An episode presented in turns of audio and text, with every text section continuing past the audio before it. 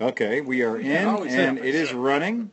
Yeah, I just yeah, I have no idea where the That's one of my favorite songs. Thanks for the memory. the uh, it, it- people could just occasionally kind of keep an eye on that and make sure that we are getting the levels as we do. And this is today of particular import. Do not beat on the table. Uh, you know, try to keep that to a minimum because the iPhone really picks it up bad as opposed to the other device. So no Dustin tonight. That's why we're doing it on the iPhone. The uh, smoke free. it's mo- no Free. vape free. Vape free. Right. It's just water vapor, man. The uh, Polypropylene glycol and half your lung. There's no negative, there's no proven negative health effects except for popcorn lung, which is a known thing that exists. And you're basically giving yourself the perfect thing for it. I think I can see it when it's, uh, Oh, okay. yeah, yeah, I could. I could for a mo, and then I couldn't anymore. The, uh, so yeah, so she's a run. The, uh, okay.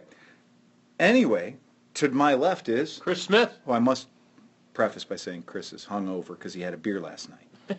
A beer. a beer. A beer. Uh, here. Oh, I think you might have had more than one beer. yeah. So if you hear any, if you hear any like things that sound like a, a mouse on a motorcycle going by or something, it's probably Chris. He's been making bad undercarriage noises. All right. And got, probably got a loose bushing. Yeah, I, I, and, it, and it seems like I've got a foul burning system too. It's a foul burning system. You may be going. running a bit rich. Um, there'll be the first time in the history of this podcast that somebody said, "Sounds like you blew a seal without Dustin finishing that statement." to his left is Johnny Chrome. all right, and Oscar. and Steve Hoffer. and Pete Hemsley. all right, and the humble narrator, of course, is your host, Phil Waters. One of the things I wanted to talk about is uh, as we are in, deep in the winter season, I've had the experience of having a few dead batteries in mostly in four-wheeled vehicles, but as we're trying to get bikes ready for the motorcycle show, um, you know, you realize that there is that one bike in the garage that you didn't hook up to a battery tender, or you just even with the battery tender on it, the battery just decided it didn't want to be a battery anymore anyway didn't want to play along. So we've, uh, it's funny because there are so many products right now that are available. I mean, there's just tons of lithium product-based, like jump box technologies. It's really moved along. And uh, the one that I picked up is from NOCO. And uh, the thing with the NOCO is if we could come up with an, a universal standard of how big this thing is, um, it's bigger than your grandmother's remote for her old RCA TV. A box of checks, maybe. A box of checks. That's a real good thing. Yeah, yeah. It's the size of a box of checks. It would probably fit in a box of checks perfectly. And not checks mix. No, not And For- for those of you who uh, don't know what a check is, Yeah, there's. I was gonna say there's. It's a promissory No, I know note. Yeah, yeah, exactly. And uh, the deal with the NOCO is, the one that I ended up buying was about 80 bucks, and it was the it's model GB40. It's one. It claims to be 1,000 amps, which you got to watch these things real carefully because um, th- how they measure that stuff is is a little suspect on its best day. I don't think the, a uh, thousand amps would pass through the That's wire. what we're saying. Is you know, Yeah. if you use the AVE system of determining stuff, you know, they say that it has, it can carry up to 1,000 max amps. But meanwhile, I think that those are like the alligator clips that come with it. Wait, is the AVE system always? No, it's just Very exaggerated. Arduino versus evil. But the, he's very good about, you know, acknowledging the bullshit and marketing hype of certain products.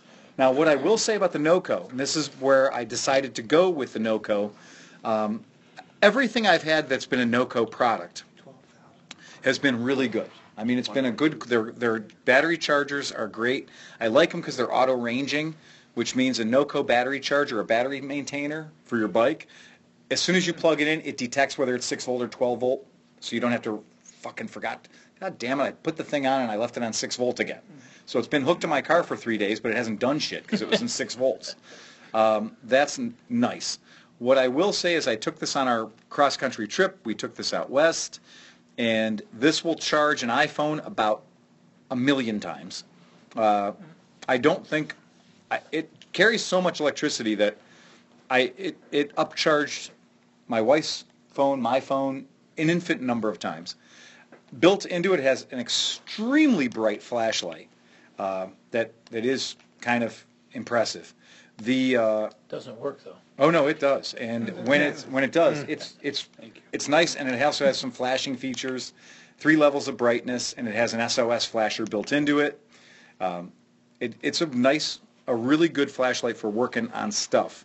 It has it charges via USB in, and that's that micro USB connector that is on most lower quality chargers uh, or lower quality cell phones and the it has a, U- a single USB out, which I think is a little stingy on their part, and then it has the 12 volt uh, high amperage out, which is I think this might be an industry standard polarized connector. Because I'm going to borrow yours, and we'll see if it uh, if it goes. No, it does not go because we have a polarity issue. So uh, this one has the males, I guess I would say, the Gazinda, and then the Gazauda. But I will say that the, the jumper cable leads that they give you for the NOCO appear to be fucking overbuilt as hell. I mean, they are.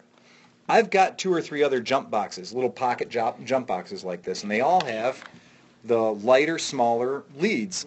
These things are so goddamn stout that it takes away from the portability of the device. Is there a fusible link on there though? I don't fucking know. Uh, Because Pete's has one. Right. These things are monster. They they give the look like they could be every bit of uh, you know, 100 plus amp charging system or jumping system just based on those leads. They're un they're overbuilt, over well constructed, but they're also bulky as fuck. And they look like number fours. yeah, they, they're extremely heavy duty. So in the kit comes a, what is nice is in the kit they give you a 12 volt adapter for your cigar lighter in your car. That is the, you know, that is the universal one that you can use to plug in, charge any of your other shit. So that's just your normal car charger. And then it also gives you a wall, uh, it gives you like the little one that, I guess I would call it an iPhone charger, the little cube. Ice cube. Yep. Yeah, that little cube, and then uh, it get, they uh, they also give you a traditional light duty wall wart travel plug. So uh, there's What's three the, different what's the methods. cost on this baby? Eighty bucks. Eighty bucks. Eighty bucks, and I've Nice. I've looked around, and that seems to be industry standard for that particular box. Uh, NOCO will sometimes run promo tickets and coupons and stuff for it. It comes in a bag, but the my biggest complaint about it is the the cable terminals themselves, the actual clamps, clamps, are as every bit as big as the unit. So that's you know that's something. You just wants me to put the clamps on them, boss. think I should clamp him. Uh, but it is, here's the test. This started the three liter diesel. I'm going to say that again. This started a three liter diesel Toyota in a cold day with a completely dead battery. It started the six cylinder, the three liter six cylinder Mitsubishi with a completely dead battery two or three times. So, and it, in the first time, it took a good amount of cranking. I was fucking amazed that this started a six-cylinder gasoline-powered motor in the cold three times. What's the technology here, though? That's a question I had. Are these things just battery banks, or are they using like a capacitive discharge? No, I've, I've had one apart because Yeah. they, uh, That's what it you do. exploded. Oh, really? Yeah. Oh, the- shit. The battery pack swelled up. That's and a it- and lipo? it- Yeah, it s- split the whole case apart. Wow. So basically, the interior, the, most of the interior of the unit is a battery. Okay. And there's a small Circuit, board, yeah. Uh-huh. and there's four leads coming from the battery. There's the, uh, two small leads going into the board, Uh-huh. the charge controller board, and it looks like there's a direct lead leading out of the battery directly to the, uh, like the, uh, s- jumper section of it. So, and those are a, a, a thicker gauge wire leading to the, uh, Mm-hmm. To these, heavy duty. the heavy-duty connectors. Right. Okay. And that's directly connected to the battery. Here's what I will say. Uh, And the batteries are like fourteen. That's around lithium 14. ion for that one. yeah. It's lithium ion. and 24 uh, watt hour lithium ion, and it's an IP65 cell. So that's what's inside of here, which uh, I didn't read the instructions, uh, dirt, uh, because I'm me. What? Yeah, exactly. you mean that book that came with it that I was supposed to throw away? The what this does is when you hit this ex- exclamation point, right? Uh, when you hit the exclamation point and hold it, you will get a countdown, and that's when you're at your maximum boost. And you see the way it's That's what it is. Yeah, it's yeah. basically run away, run away, right? Defibrillator for the Yeah. car. There was you gonna go. say, exactly. Yeah, what it is. and but this is the thing is when I had it turned on in regular mode without hitting that exclamation point. You, you must hold the exclamation point for about five to ten seconds before it goes into that high amp dump mode. So I had used it incorrectly to light up the motor in the six-cylinder Mitsubishi Pajero. I did not use that feature. I just. I just plugged it in, hooked it to the battery terminals. I had extremely dim lights in the car, and it wouldn't even throw the solenoid for the starter. Hmm. Then once I hooked this up, even just in on mode, The my dash was my still car on. started. The dash got brighter. It started. Now it did fuck all for the diesel because my Mitsubishi diesel's two 12 volt batteries. My Toyota is one 12 volt battery. Okay, mm. it's clearly working that, and there's a monster solenoid, a monster relay on top of my battery box on the Toyota because it's that 12 volt system. Mm. And the first time I hooked this up, I didn't uh, hit the emergency button, and I flipped the key on the Toyota, and this thing just went click, and the, uh, a, a warning light started flashing on this because I didn't have it in that high load mode. Went back in, put it in the high load mode. I think it gives you a window of opportunity, maybe 10 seconds 10 or- seconds or something, to throw the switch because it doesn't want to keep it in that mode for very long. Uh, threw the threw the key on. I had to once I had to get through the heating up of the glow plugs. So I had to get through that part of the operation. So it took a few seconds for the glow plugs to the glow plug light to go off.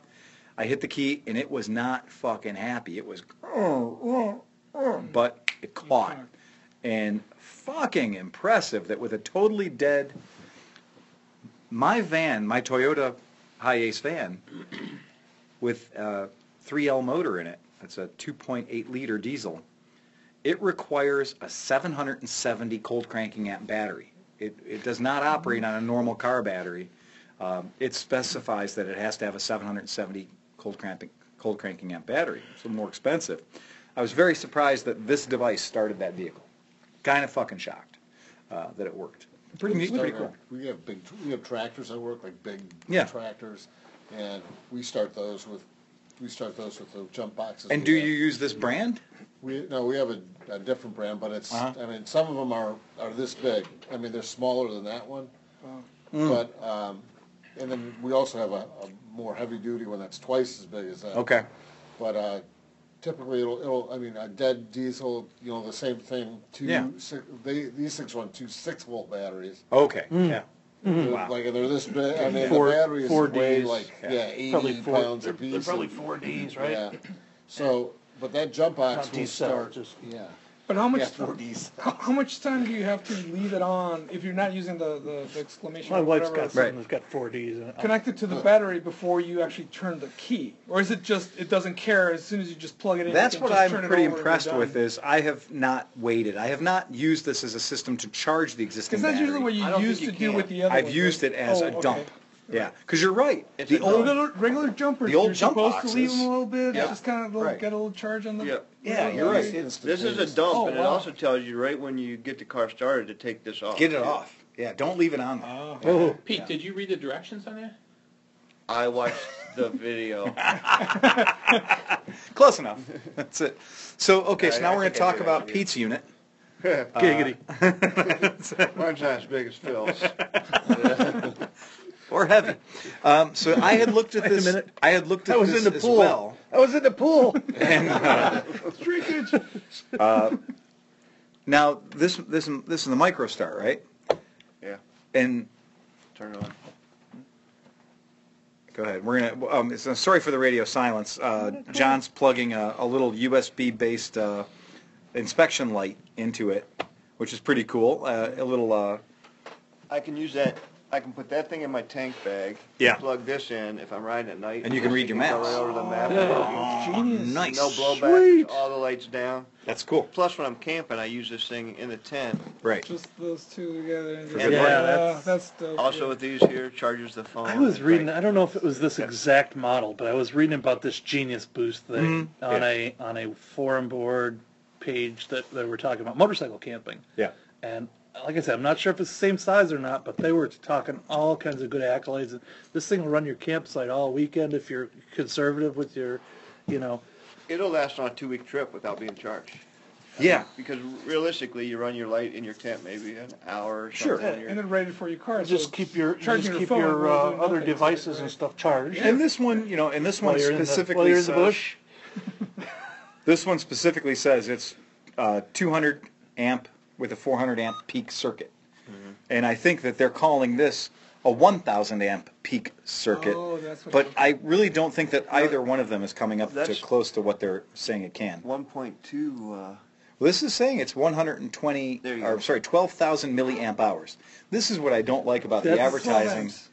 You can take But the that's not output, that is No, storage. that's that's storage. the size of the bat. Right. Yeah, That's that's the bank. storage. And here's a little Size something for tank. you. If the Yeah. number you're dealing with is over 1,000, why, why you haven't can it- drop the word milli. Yeah. Yeah.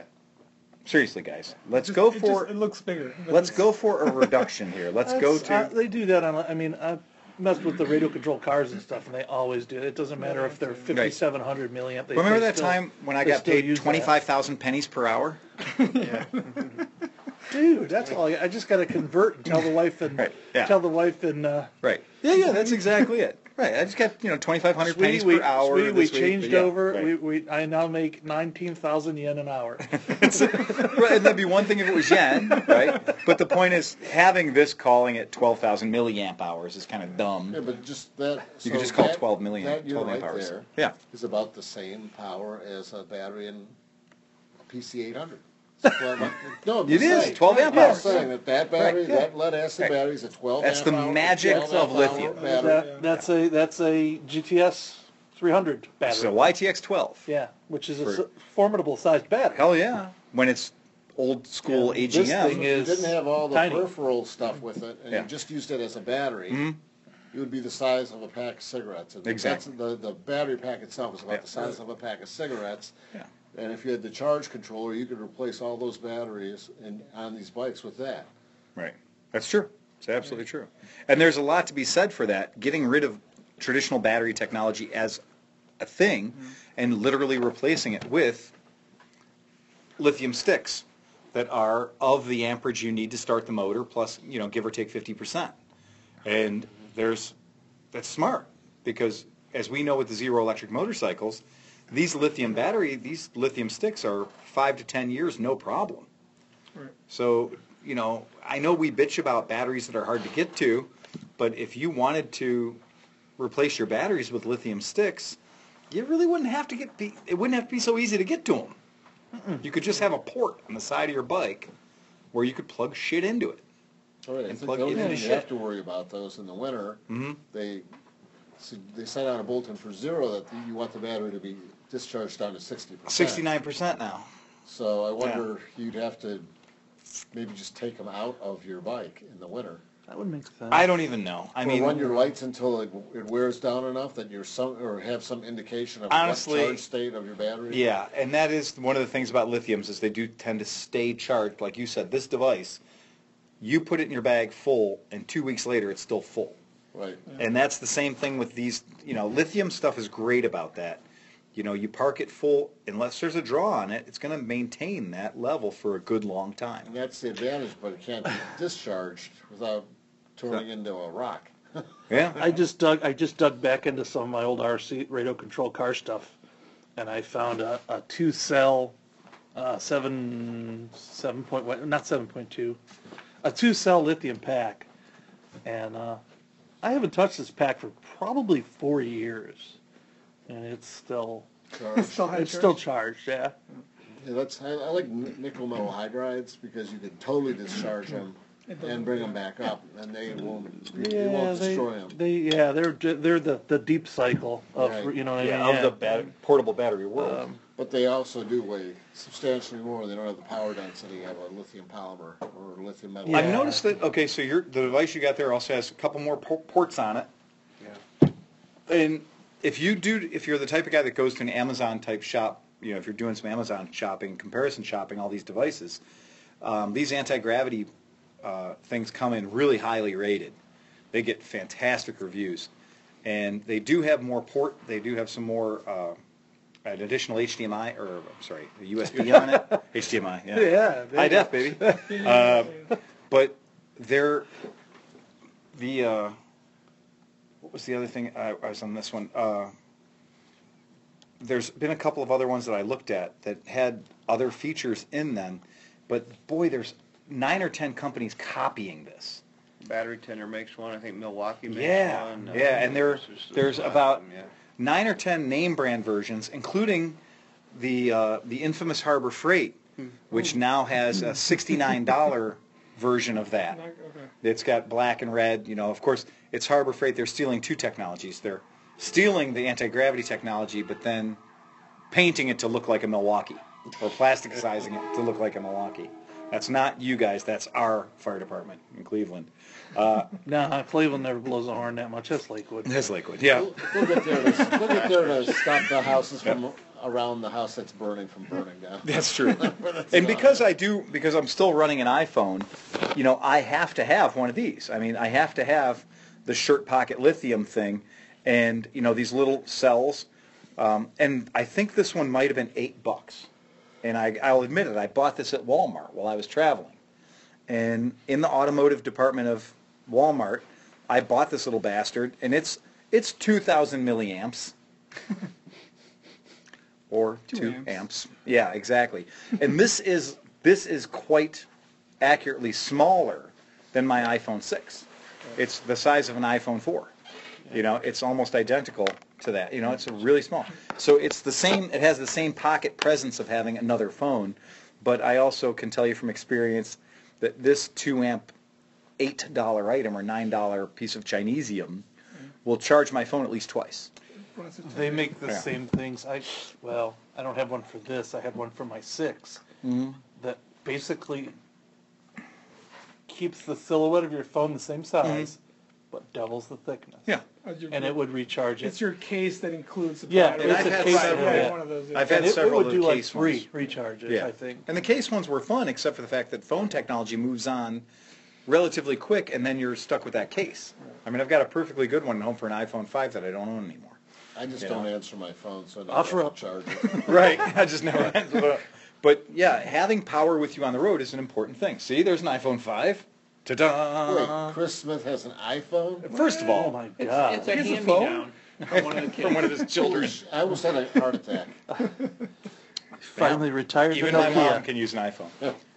Uh, I thought he was going to get one of those. What do they call those? Jitterbug, clappers? baby. Jitterbug. Jitterbug. One big, one big button right in the middle of it. Call my son! I've fallen and I can't get up. yeah. Stay down. Say that, right. Before you get up, um, what else you got, Pete? I see you, you bought brought some other stuff. Oh, I just bought some maps. I'll go ahead. Oh, okay, all right. That's really nothing to do with it. Uh, yeah, there's a lot of there's a lot of different things happening right now with the uh, with the lithiums, and it is a good item to have you with you. In hindsight, I'm actually glad. I'm happy that I bought the larger unit, the GB40, uh, but I do wish it was lighter and and smaller. They've ruggedized the shit out of this thing. I mean, this case, you could. I'm pretty sure you could do anything you want. Drive over it, drop it off wherever you want to drop it. I don't think there's much chance of actually damaging this thing. Well, let's here, here, just drop it off the edge of the. It's my hundred dollars. That's Uh, right. That's the downfall of this one. That's why I got this padded up. Like I this, see you do, yeah. Because this switch was getting pushed all the time, and the thing was Oh, turning it was on. Turning on in They the case. Like a protective ring around I it. see that, With yeah. um, some Shore battery uh, foam. Yeah, on. but that, and when you, anytime you buy a Shorai battery or uh, uh, one of the other ballistic lithium batteries, you get enough foam in the box to make the battery the size of all the batteries it replaces. So your lithium battery's not dancing around inside the uh, inside the. It's also awesome foam for other projects. It It is. comes in every thickness. It's and, good uh, stuff. Yeah. I have a I have sad news, and that is happy news and sad news. The happy news is, remember on the podcast we talked about that Yamaha XS1100 that isn't here anymore. Sold it, baby. Nice. So somebody got themselves a sweet ass 1978 XS 1100, but it got shipped to like fucking you know inland Texas somewhere. And the sad news is because I wasn't riding that bike a lot, the battery that was in it was one of my fucking brand new Shorais. It's Oh. like I use that I use that battery for everything. So it's a eight cell Shorai. So it you know it doesn't matter what bike you put it in. You can put it in a Harley, it starts it. And the sad news was when the guy came to when the trucking company came to pick it up, I had told James when the bike leaves, don't let that battery go with it. We'll put a, a correct battery in it for what's supposed to be in it.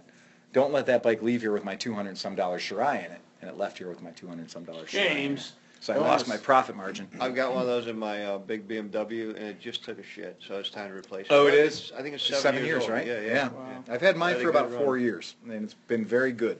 It's been I very, very good. use- I use Odysseys. Yeah, I like see- Odysseys. And that's now your Odyssey is a conventional battery, right? It's a dry cell, It is dry cell. Okay, it's a dry but it's, cell. I think it's lead acid Yeah. dry cell. Yeah, it's activated glass mat AGM. Yeah, and they configuration. can, yeah, but they can yeah. deep cycle like like crazy. times, Yeah. Odysseys have a very good reputation for power. Uh, Ballistic uses the lithium technology, Shorai's lithium technology, but the the Odysseys and what's the other one? What's the big? What's the car guy one? The the Optimus. Optimus. Yeah, Those those- are glass mats, aren't they? they're glass mats. That's why well. I I got one of those in my car out there. Yeah, people give those really good reviews. So yeah, it, there's some really good battery technology right now. Uh, but I do think that you're right, Steve. I think we're going to start seeing these boxes are going going to go away. I think we're going to start seeing onboard sticks. I think See, we're I gonna like start to use, I, personally, I use a lot of deep cycle batteries. seeing- Yeah. Because the plates are thick and they last Right. a really long time. And I know they don't have the cold cranking amps, but They are plenty. really, there's enough to make it do. Remember that van that I had that got stolen? It had one in a minute. It did. It had a deep cycle in it because we used the thing over. You know, we'd go camping in it. We, you know, that was the rally button wagon. So a lot of times it would pr- be providing music. It'd be providing a lot of 12 volt entertainment the whole weekend long. And then when you flip that key on Sunday, you want it to start. And so yeah, I, when I bought that van, I put a good deep cycle battery, an interstate deep cycle in it, and that's you know that battery's still starting the van for the people who stole it, I'm sure. And uh, you know, eight years later, still giving reliable service to whatever scumbag stole it. Yeah. But that's good stuff. You know, uh, guys, we get email. Occasionally, we do get an email or two around here, and the uh, we when we were talking about the new BMW and your brand new F eight hundred. I bought the 800. I bought You the bought old, the F800. one, not the new one. So, in the course of our conversation, sometimes we take it for granted. You know, we just have a conversation. We all talk to each other. Sometimes we fuck up and say the wrong thing. Uh-oh. Uh-oh. Now, it must not happen often, because if you had a scale for the amount of email we get, because you know we don't normally read emails on the on the podcast. It's not like, oh, I'm going to get my email read on the podcast. That's going to be make me feel good about being a person. That's like worth a thousand likes. Internet currency. But because we don't normally w- read email on here, we normally don't have a much, you know, much bandwidth wasted on emails. But when you say something that's wrong, holy oh, shit, do the emails multiply. so apparently Pete had said his bike, the new BMW, was a V-twin 850. Well, Pete? Why would Pete say that? He Pete knows- would say that I thought the new one was a V-twin. it's not. The new one's not a V. It's not. And I'm glad you said it again today, Well, uh, so we didn't have to debate it. Okay. So it turns out it's not a V-twin.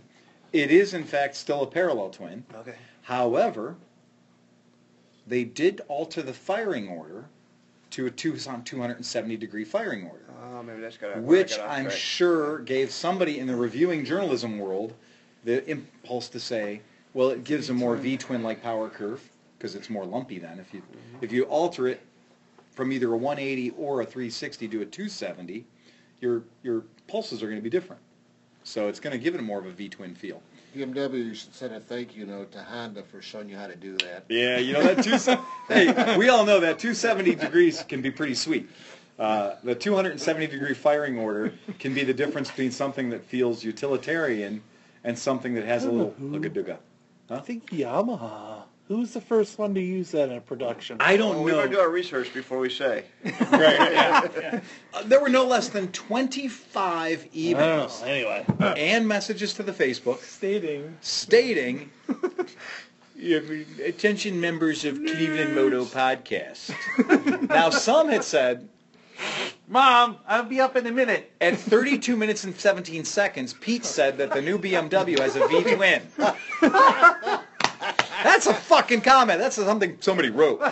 They they That's why we pointed Go back and check our, uh, Yeah, our records. which Check the means reels. which means they they went back and checked. Yeah. Because you don't just like randomly drive it in your car. Hear somebody say something, your ear goes, "Oh, BMW's never had a V-twin. What the fuck? Hold on, quick, stop the precious, roll it back. What mile marker was that? You know, let's let's call it out to the fucking minute and second. I thought that was great. Uh, Let me go on record right now to say uh, I apologize for that, uh, Gaffe. I should have known better. I don't know what I was thinking. as our resident BMW uh, expert, He will once not be again, allowed to talk know, for the rest of the podcast. This is what I say to them. double finger, double fingers.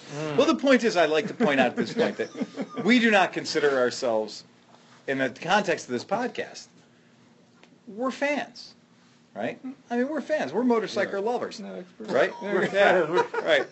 Uh, I'm a fan of myself. Sure. Yeah, I'm a motorcycle expert. Especially on the weekends. I'm a motorcycle expert as it relates to motorcycles I like. Apparently, I'm not even that. I, I really, I really, no, no, Pete doesn't even know the one he owns. For no, God's no. sake. I was going to say, he knows the configuration of the one he owns. That's correct. He doesn't know the configuration of the future one. That's correct. The next one he might own. So that's true too. But anyway, I was thought it, looking at the bags on the new one anyway. yeah. But I do have a right. But I do I did give us a, a palate cleanser. So uh, thanks guys. For anybody who said they made a mistake on Cleveland Moto and I'm going to write a strongly lettered email. No, fucking 25 people got there ahead of you. Y- You win. No, you don't. Not first. You Yeah, were not not first, first. You did not first that Do shit. they win a shop rag? They win fuck all. They win fuck all. Wow. I think Steve delivered their gift moments ago. One for each hand. One But, finger at a time. right, but it's okay. We fuck up, and that's fine. See that? Come on. You know, um, my oh, look at the crab craw mittens Yeah, you I got. Holy shit, those are Look cool. my god. What crab boat did you steal those off of? Are those made out of actual sealskin? No, so I can shoot. If I Oh, those to. are Duluth. Those are Dul- Duluth Trading Company Yeah, mittens. but, I, yeah. but so Yeah. I can pull Yeah. a trigger with them. Yeah, yeah, trigger mittens. Oh.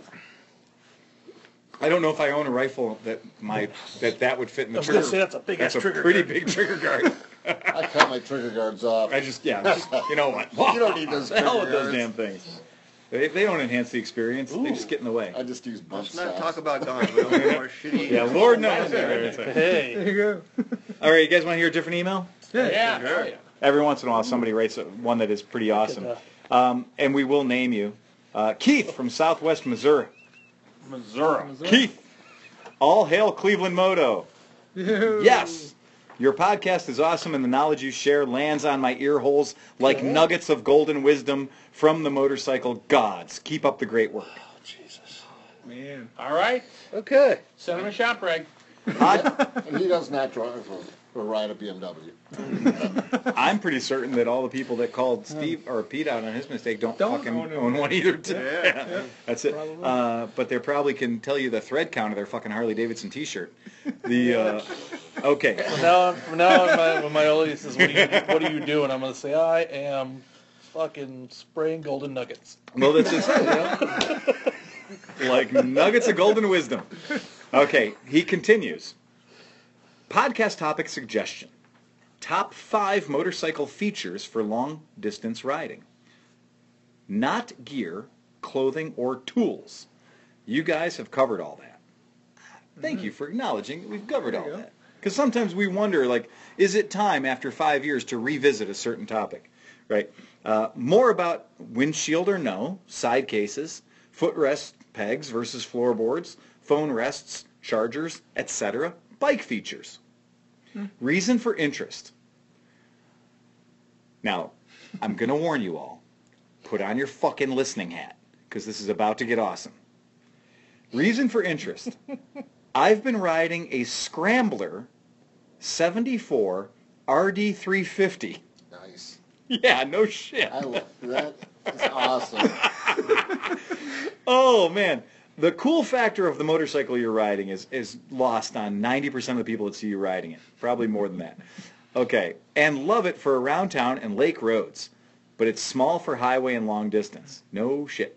So I'm looking to build something a little more comfortable for higher speeds and longer distances, like any motorcycle. I like the naked stripped down look, but would love to hear you guys' opinion on what's important. Also, maybe a good bike to start with. I have a $1,000 purchase budget. Oh. Older Goldwing, maybe? Question mark. PC 800. And he says, not interested in old CBs. Everybody's done that. And I think you're right. So it says, thanks, Keith from Southwest Missouri. Well, first of all, well done for riding a Scrambler, a 74 RD 350 Scrambler. Yeah. Because there, there, there aren't too many more motorcycles on the planet that are more fun than an RD 350. Uh, they're fucking great, man. They really are great. And if you get one that is running well, uh, fuck, it puts a smile on your face. And they're unnaturally quick, considering as cheap as they were and as plentiful as they were. There was no shortage of those damn things. And when you think that it was less money to buy one of those in 74 than a CB350 was. And the CB350 was not a fast bike by any standards. Two, like, that was that battle back then of we can make it really fast, cheaply, if it's a two-stroke. Don't ask about how long it's going to last or the maintenance involved, because yeah, you got to put a new top end on every six or seven thousand miles, but who cares? You're fast as fuck, hmm. and you'd never want to be sitting there on your brand new CB350 and have the guy pull up next to you on an RD350, because it's going to be game over pretty quickly in that in that scenario. Now, I got a guy at the East Side shop that was riding a GT550 two-stroke Suzuki. Hmm. And I think that was the torque induction twin, not the triple. I can't remember on that one. Off the top of my head, if that's a triple or a twin. That's a twin. GT550. Is it? 550 was a Scoop trip. Was on that the triple? top, Doesn't it that scoop on 550 was a top? trip. Titan, the 500 was a twin. Okay, so the Or 550 became a triple. Cobra in other markets. Right, So the Titan was a, Yeah. a 500. 380 and 550 were triple Oh, really? Was air it 380? I don't know. Okay. 380 and 550 were, and then 750 was the Water Buffalo. The Wasser Buffalo. yeah. yeah. Right. And I'll say they were not V twins. Going on record. But we have that fella, and he works. He's an he's an aviation avionics guy, and Yeah. he's got sixty or seventy thousand miles. No, more than that, because he said he's going to own it when it clocks when it trips hundred thousand miles wow. on a two-stroke 550 Suzuki from long about 1975 or so. But those weren't raced because they weren't in a class, right? I think you're right. I think you're right. Oh. Yeah. And that's why there's, those ones survived. That's why they nobody raced them. survived. because unlike the RD, which did every RD on the planet, and Delzani, your friend from Yeah, high school, yeah. Delzani locally here was the man for RD 350s and RD 400s. Um, he was the guy. Like if you needed to have some jugs punched out, he was the guy to go to for a long time. So you're already riding a cool bike, but now you want to ride some distance on something and thousand dollar purchase budget. Well, first of all, yeah, if you can steal a PC 800 for twelve hundred The bucks, city like stripped down. That's true. That's true. You're right. You're right. I thought Yeah. about that after Uh-huh. saw it. He wants to build it. Mhm. If he Yeah. wants to, bu- I mean, I would. So I'm looking to build something a little more comfortable for higher speeds and longer distances. I like the naked stripped down look. Okay, so get a PC 800, take all the plastic off. Um, but would Well, love to hear your guys' opinion on what's important. yeah, that is a triple as far as triples go, and that is the Ram Air intake system. Oh, yeah. Yep, yep. Torque induction.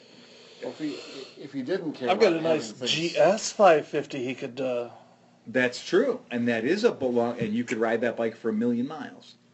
But he, but he mentioned the Goldwing too. of she he is half a continent away. So for a thousand, you could probably get, I mean, an eighty-four naked Goldwing. So let's Now, That's twelve hundred. let's let's just shoot the elephant in the room. Everybody wants to talk about gold wings. I've owned six of them. so- Right. And And the reason everybody wants to talk about gold wings is because right now I guarantee on Craigslist there's at least three of them for $1,000 or less. And the average Walmart shopper can't fucking ignore the fact that that's a 1,000 cc motorcycle or better for a buck a cc. Plus they have a pleated Corbin on it. So I mean, those Okay. seats are comfy. John works on motorcycles every goddamn day of his life. He comes in here, he works on motorcycles. You've owned how many gold wings? Six? Six. Not owned them for a week and a half. No. No, fucking owned them and driven the shit out of them. Now, I have to talk, like my job is to be the filter on the door for the crazy that walks in here most of the time, okay? And so I have to be motorcycle counselor. 99% of the time, when a human being walks through that door, they're not actually here to spend money on the first tick. They're here, that they have some ideas, and they need to be counseled about those ideas. So I have heard I got a X, you know, I've got XYZ 20 plus year old Goldwing. I've got it. My grandfather's got it. My uncle's got it. We don't even know what happened with your Goldwing down in Columbus yet. No, Is there an update on that? nope, not yet. God damn. Hmm. I've been losing sleep on that deal. What year was that? We don't know. We, we got no back. We don't even have a visual picture on that fucker yet. That's a redundancy. That's true. That's it. Yeah, Yeah. you're right. That's gonna cost you a pickled bean. You're gonna sitting here drinking my pickled dill juice here. Oh, it's on the uh. ground. Oh, that's terrible. Okay, now Pass me the pickled beans. Why? Okay, Hoffert, glutton for punishment. You have bought motorcycles I would have ran away from. Number one reason why you would tell any person who's written this email not to purchase a one thousand dollar Goldwing. Like, what's what can you almost guarantee they're gonna have a problem with? Carbs Right. Yeah. and the alternator. Right. Let's let's start with carbs. Because I'd like to crush this fucking topic. Because I listen to a lot of other motorcycle podcasts. and this fucking topic keeps coming up about, oh, you should buy an old Goldwing. What the fuck? I don't know what circus you just got out of, where they've never seen an old Goldwing on the side of the road not running, or behind somebody's garage in, you know, Butte, Montana, Killbuck, Southwest Missouri, wherever the fuck it is. Old Goldwings need to be deconstructed and recycled down to their base components, just to stop having them pass from victim to victim to victim to victim. Because face it, dude, if your Goldwing is over 15 years old, no motorcycle shop is going to work on it. And if it's less than 15 years old, 90% of motorcycle shops are not going to work on it. So, so for the carbs, it's, not just cleaning. You have to rebuild them completely. How got well, a kit and just kind of go through them, or, or how or well does a 20-year-old Goldwing carb? If the guy left it on the side stand, you're screwed. If the Right. guy put it up on the center stand, then you're probably okay. No, h- are you okay? A carburetor that was engineered to run on no ethanol on the planet. that Right. No, but what I'm saying is that, okay, so when your carbs The are tilted down yeah. like this, mm-hmm. these ki the, all the crap Yeah. goes down Goes to into the- the Oh, left yeah. bank, Right. and then your, those two carbs are shot.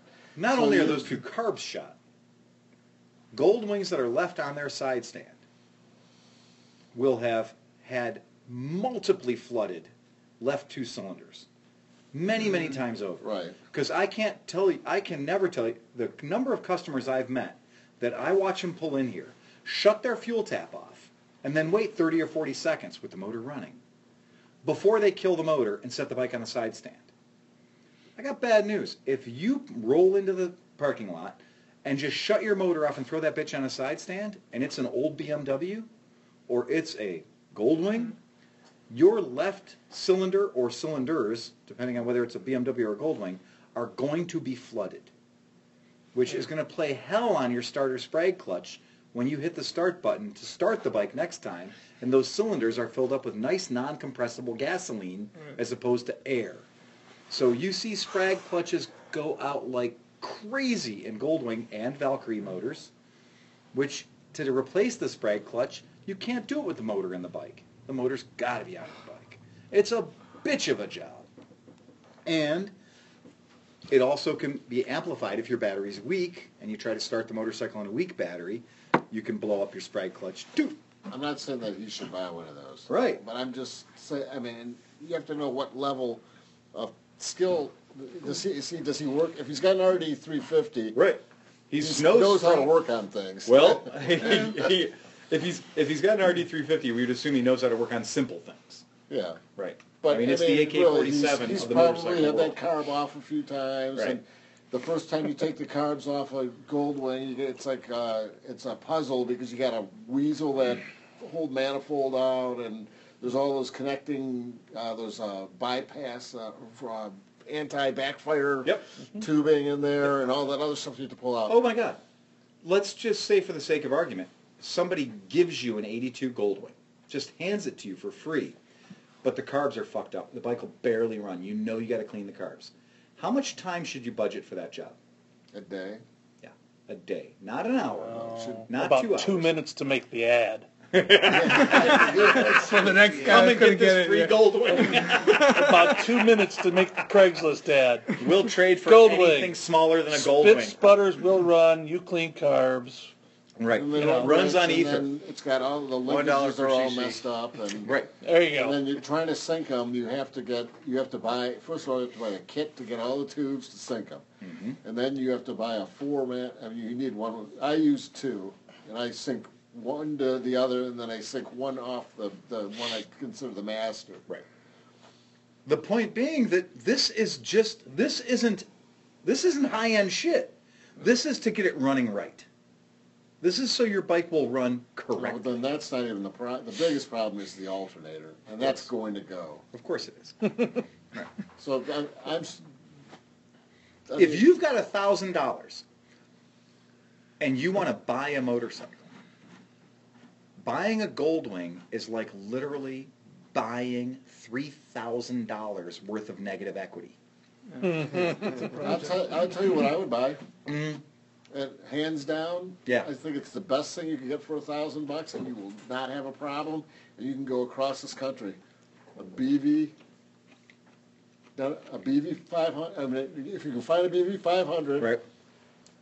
That Yeah. is- that would be. Oh, yeah, if you- BV If you 500 can get over having a scooter instead of unkillable. a, a thing, Yeah. Not for or an grand. RV two fifty. An RV two fifty you can buy for a grand. Buy a few of Buy them. for a grand, and they're bulletproof. What are you gonna do with the other three hundred bucks? They're bulletproof. they do 90 miles an hour. Yeah, they do. They're Yeah. super comfortable. You could ride them all day. They're super comfortable. And they're, I mean, they get good And you gas don't need to mileage. have a speedometer or gauge cluster to look at. He's got a garage full of them. They fail. He's, he's going to figure out a way to hook them all together into a harness A and chariot. drive them like like a wagon team. Six you know? fucking six fucking I'm just saying for a thousand bucks, you're very limited. The SYM, Um, I mean, the SYM RV 250 is. uh, We made a joke before about it's retard strong, and it is retard strong. It's okay. That's Oh It's- my god! It's got ceramic line cylinders, right? Which is. When was the last time you worked on a motorcycle that had It's got the ceramic lowest bores? friction. It's got the lowest friction cylinder in the motorcycling industry. It is not a rocket ship off the line, but it pulls remarkably good at high speeds. That bike is linear, smooth with two power. people on it Yeah, even. yeah. It's a it's It's got higher output than any other 250 out It there. is. It's it's crazy powerful compared to any other 250cc scooter out there. And that was the same with the HD 200s that SYM did. The the HD 200s, if you get a chance to buy an SYM HD 200, first thing you do is take off every bit of emissions control device on it because otherwise it will fucking vapor suck fuel all through the whole system. It'll you'll be shooting you'll be shooting gasoline out your tailpipe 35 45 feet because when you park it at night it will literally suck gasoline out of your gas tank into the bottom end of your motor or into the top end of your motor.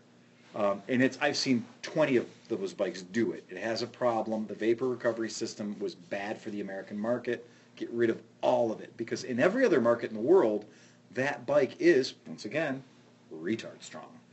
Uh, you got a GTS 250, you can't run away from an HD 200. The HD 200 is a faster bike. Uh, but once again, we're talking scooters. But those are scooters that can be bought for a thousand dollars a piece and, And ride go cross country. distance. Yeah, absolutely. That, that BV five hundred Yeah, was perfect. it's You could put- crazy good. You could, if you, you put a top case on it, and then it's got hook, it's got a hook right in front of mm-hmm. you, where you could get a backpack that's the size. The size of and your You could leg stick it area, right yeah. between your legs, and you have plenty of storage, you don't have to worry about side bags, and, and that thing will do over a hundred. Oh, the, before they quote detuned, the BV500 was easily 100 mile per hour. Now look, a GB500 500cc single cylinder motorcycle does not like going 100 miles an hour. It will do it, but it is very much at the end of the valve mm. float area. It's right at that danger zone of where you like danger zone of bad things happening. At ninety, There aren't the big too many. windshield, that thing is stable Stable as as a what? Rock. There aren't too many single-cylinder motorcycles. starts getting a little, that- because of that windshield, uh, the handlebar mounted windshield, Yeah. you start getting a little pressure on the, on the, uh, handlebars. It's just a But- bad idea. Yeah. But goddamn, they're they're solid for long distance riding. And They're everybody would good. say, you drove that that Yeah. far? And I'm like, Why not? why It- the would you? bike didn't seat- notice it, The seat yeah. was unbelievably Yeah. comfortable. Yep. It has storage under the seat. It has storage, I mean, if you have Everywhere. a top case and you have storage in the front too, so. I Nick mean- Vanello rode his uh, 250. He did the Saddle Sore 1000 by going around Lake Erie and Lake Ontario. So he did Lake Erie and Lake Ontario while the rest of us did the Lake Erie Loop. He spent an extra few hours, got a full thousand mile day, and he got that out of a 250cc scooter, right? So I don't know how many other people are riding thousand mile days, but here's Nick, who's not a known cross country guy. It's not what he does, but he sat on that bike for 22 hours and went a thousand miles What, what years were they made, the, the BVs? From when to up when? until like 2012. I mean, they They still do the switched, BV yeah. 350 now. And that seat's even more comfortable. Yes, it is. The BV 350 is a fantastic bike. It's 100 pounds lighter than a BV 500, give or take, but it's as quick. It just doesn't have that 100 mile per It's hour got a top wet speed. clutch too. Yeah, the Oh. It's uh the BV 350 is a, a great piece of kit, but it's still it's too expensive for what he's looking for. Right. Yeah. BV 500s and Piaggio X9s. I just sold a Piaggio X9 out of here that push button bike ran perfectly, fuel injected. No, Scarab- I sold it for a thousand bucks. The five hundreds, Scarabeo 500, same setup. yep, Yeah. and it's got the leader five hundred motor, or Yep. four sixty or whatever it Yeah. is in there. Yeah, That, those motors are good. they're very good motors, and that's a thing that you could. Or engine, I'm Yeah. sorry. As I this don't wanna- guy's- I am correcting myself, I said motor, I meant to say engine. Oh, it had a good starter motor. right. Yeah. Oh, Oh, yeah, yeah, yeah. Yeah, all, what is it? All motors are Sorry. engines, but not all engines are motors. Motors, yeah. Yeah. The uh, I don't, but a thousand bucks gonna buy a bike. I think you're right on point with the Suzuki GS 550. Sure. Thousand bucks all day long, no problem. I know he doesn't want to buy a CB. I don't blame him. That's fine. Uh, If you look around for them, I mean, you're kind of going to get a raggedy one, but get an you XS can, 650. you can, yeah, there you go. Get an XS 650. You- Shit, get one of the ugly ones from like 82 or 83. you probably get that cheap. Oh boy, Thousand you, bucks you just will made buy me think you- of several really good. And I mean, not Will that I'm a thousand bucks buy you a Shadow 750?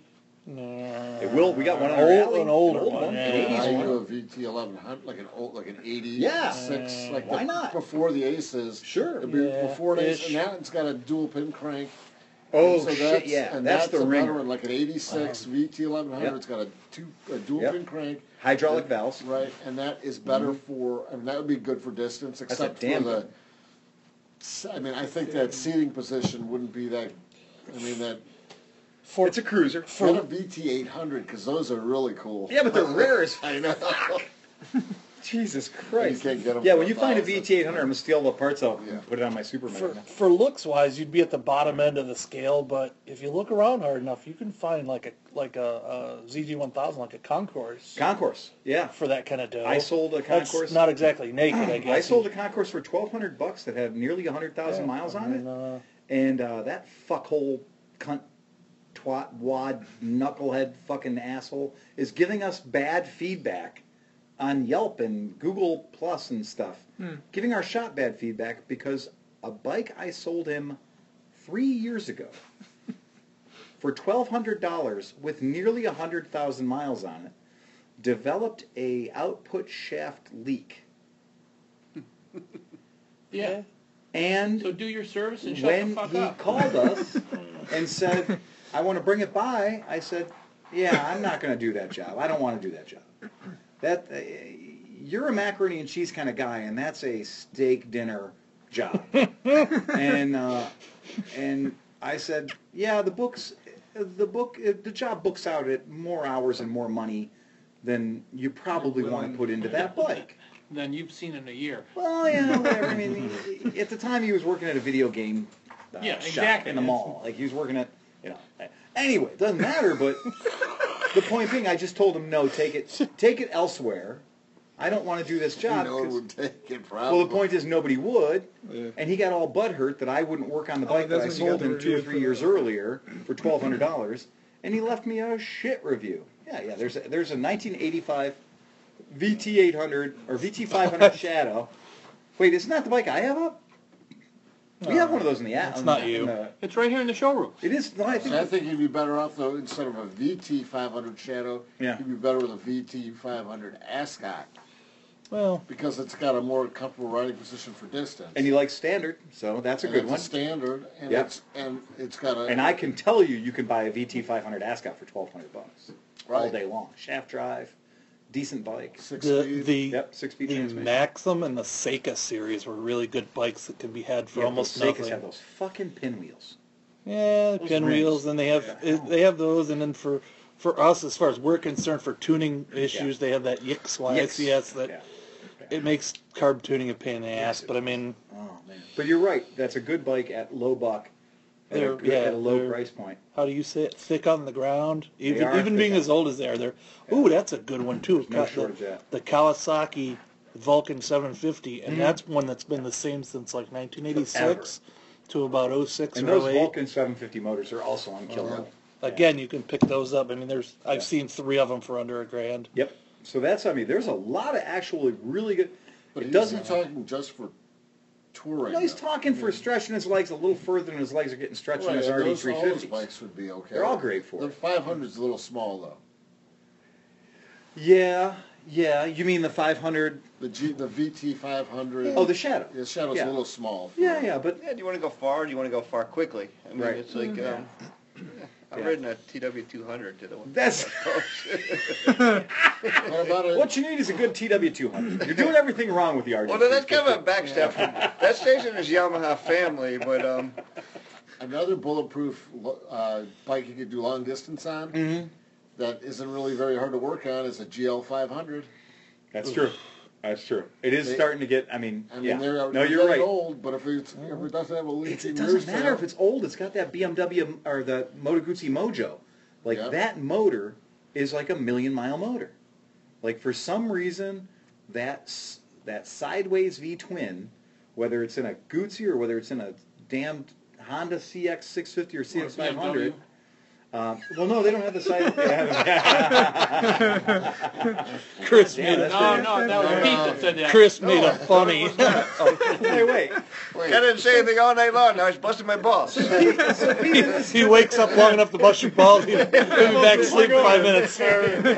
So, Pete, in this new BMW F850, is that a horizontal V twin or a longitudinal V twin? It's an inverted one. It's the an cylinders are pointing down. and there's a there's a pump to pump the oil back in the crank. No, it's an actual straight ahead Boxer 850. They used the Chang Jiang motor. Yeah. oh man, Flatheads. flatheads. oh yeah. it's a oh. it's a CJ 750 Yeah. with a punch out. it's a two crank Deltic. yes, it does. It literally pushes that. A, du- It's my favorite engine of all time. that's your favorite time. motor because you can have one spark plug in the middle, but oh no, you could do diesel and have no spark plug whatsoever. And you could be perfectly balanced because they're directly in line with each other. So Yeah, and if anybody is following you in the podcast, you're a fucking true fetishist.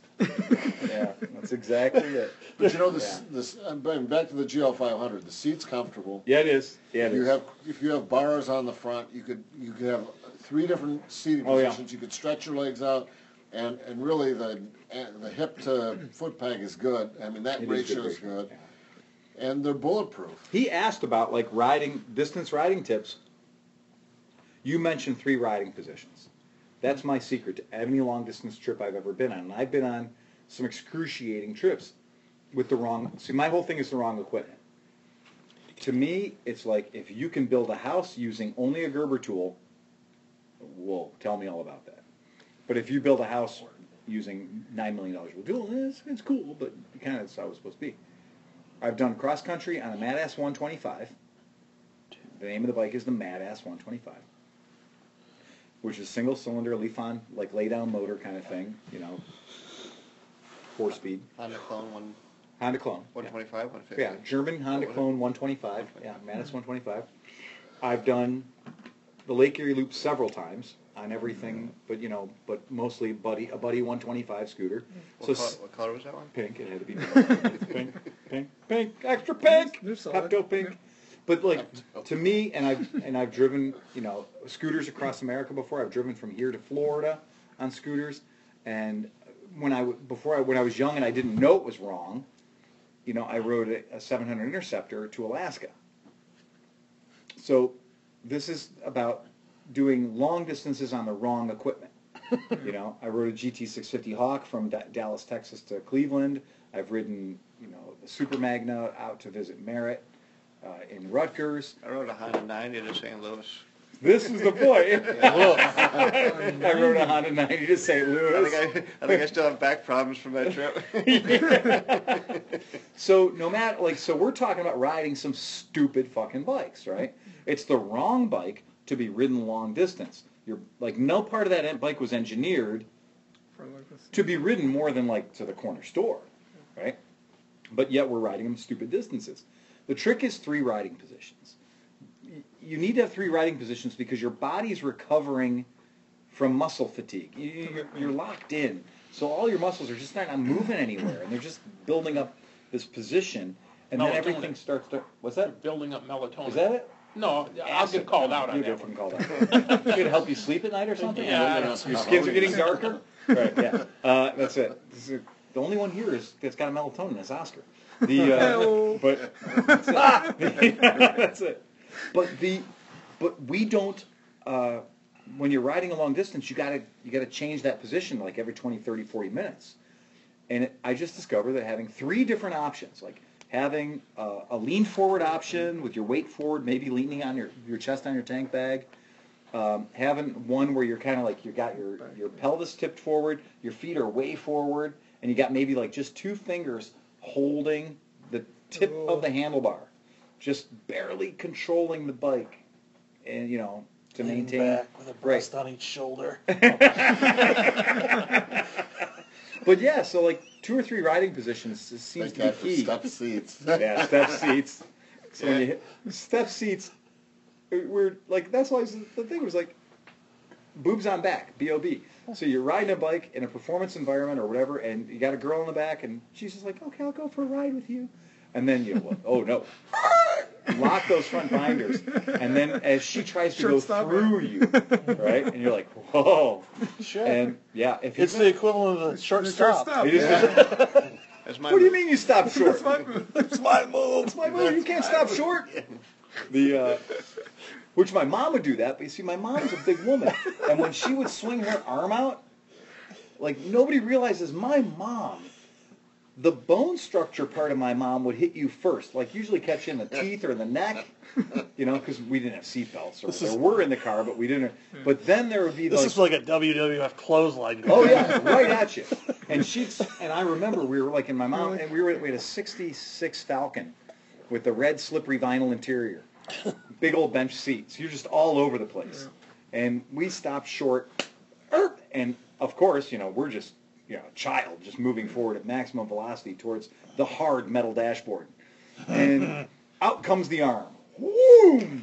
And so when you got the bone of the arm, the forearm edge in the jaw, nose, teeth area, but then you had to wait for the underarm, the flab, to just come effect? Yeah. A couple of seconds And later. that thing would come in just like Whoa. like like an eighth of a second later to give you like a delayed reaction. Yeah, and it was like a kaboom. It was like getting hit by the little, you know, the little German baton that the police use. It So doesn't is- hit you just once. So as kids, you guys got in the car and said, Mom, help me find these seatbelts. It was a lap belt, and it was buried under the seat, covered with all kinds of Jujubes and shit from the drive-in theater. Yeah, you didn't want to use that fucking lap belt, and if you did, they didn't work like there was no retractable mechanisms Oh, in those no. fuckers. Mm. Yeah. No, no, it was just like a big weird like adjust the strap by pulling on it extra hard. We're tilting it the other way. Mm-hmm. Well, does it retract? Fuck no, it doesn't retract. It's hanging on a hook. That's mm-hmm. it. Who does it fit? Whoever it's set for. That's useless. It basically kept your dick from hitting the steering wheel in a crash. that was it. Every other part of your vehicle, every part Every of your other body, dick in the car Oh, hit the steering wheel. every other part of your body just got filtered through the windshield. We had to wear hockey helmets when we drove with my parents. And it didn't really work for you, Steve. No, Well then, But uh, I did once have a girl on the back of a bike, and she had breast implants that were popped. no, no, no, no, no, no. But they were, they were, they. You know what? I did not really. I wasn't, and it was super hot, like summer day, so I wasn't wearing any safety equipment, and uh, I did stop short on a bike with a good disc brake, short wheelbase, and I, I- I got the full boobs on back. But it was the weirdest experience because it was literally two softballs, like as rigid as softballs, in my back shoulder, like clavicle area. I was like, well, that's the strangest thing. I've never had a girl with implants on the back of my motorcycle scooter before, and then did stop short, and then felt that, that like oh. having a mannequin on the back, so to speak. And it was like very distinct pressure and very two distinct points. Yeah, it was really weird. Yeah, it was like thumbs. I never thought about that, but that's exactly right, Oscar. Two fists with thumbs going right through the middle of them. Bang, right in the middle of my back. Well then. It was it was something, but She punch you in the face later? I digress. uh, but if you're gonna like that type of long distance riding, yeah, you've got to be you got to be comfortable. I Uh, always thought on cruisers. Okay, so if you just, it depends on also what kind of bike you're gonna get. Yeah. I think a cruiser demands Mm-hmm. floorboards. you know, that's a, a thing. I have never I mean, for, owned a bike with for floorboards distance. before. Yeah. Never For had a bike distance. with floorboards until recently. And I've never had a bike with heel toe shifters until recently. Hmm. And I've gotten to understand why they exist. Mm-hmm. The floorboard thing is you can just put your feet any damn where.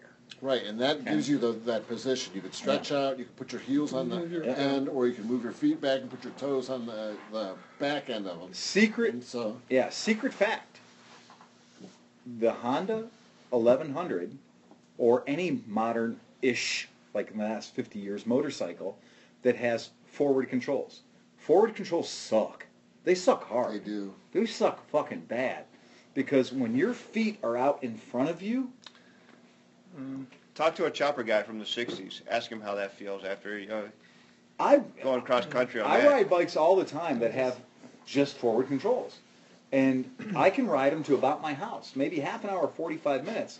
And my thighs start to get real tired because what you don't realize is unless you can actually throw your heels over those controls, if they're close enough to you that you can actually throw your heels mm-hmm. over them For support. for support, Yeah. it feels like crap. And And they're you're flexing your legs the whole time. the whole time. And even if you do throw your heels over them, the weight of your knees, your thighs and your knees locked out, will absolutely, it sucks after about half an hour, 45 minutes. And now your body weight's right on your Right on your fucking asshole. Yeah. Yeah. Yeah. It's not cool. and like all your torso weight is right centered That on your tailbone. If you have your if you have your feet thrown over Mm-hmm. forwards like that, Yeah. and you let your knee you let your knees lock, Yeah. if you hit a bump in the correct way, it will hyperextend your knee. Yeah. I don't It hurts like a motherfucker. Yeah. I don't fucking doubt it. It's terrible. Like, They're only supposed to bend one way, and it will try to bend it the other way. Give you the flamingo knee. hey, mister, what are you doing? Just flamingoing around. That's it.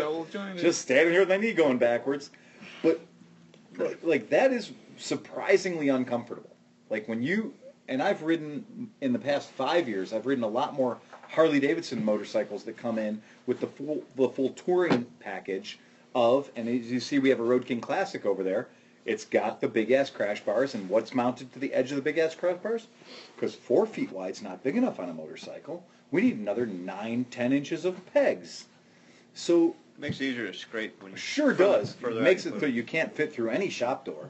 Uh, but that extra, that extra yardage to ride that motorcycle and to put your feet on those pegs, I've got 34 inch inseam, and I still have a hard time getting my feet actually on those pegs, and I'm splayed out at a ridiculous, like OBGYN level of comfort.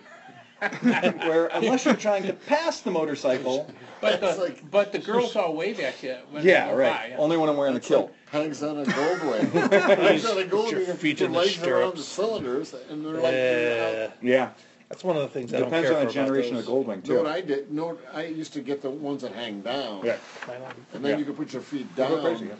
Oh, below okay. the Yeah, cylinders. yeah, yeah, yeah. On the bars, they can, Not on the yeah. went down like this. It's um, it's fantastic how uncomfortable most motorcycles actually are for long distance.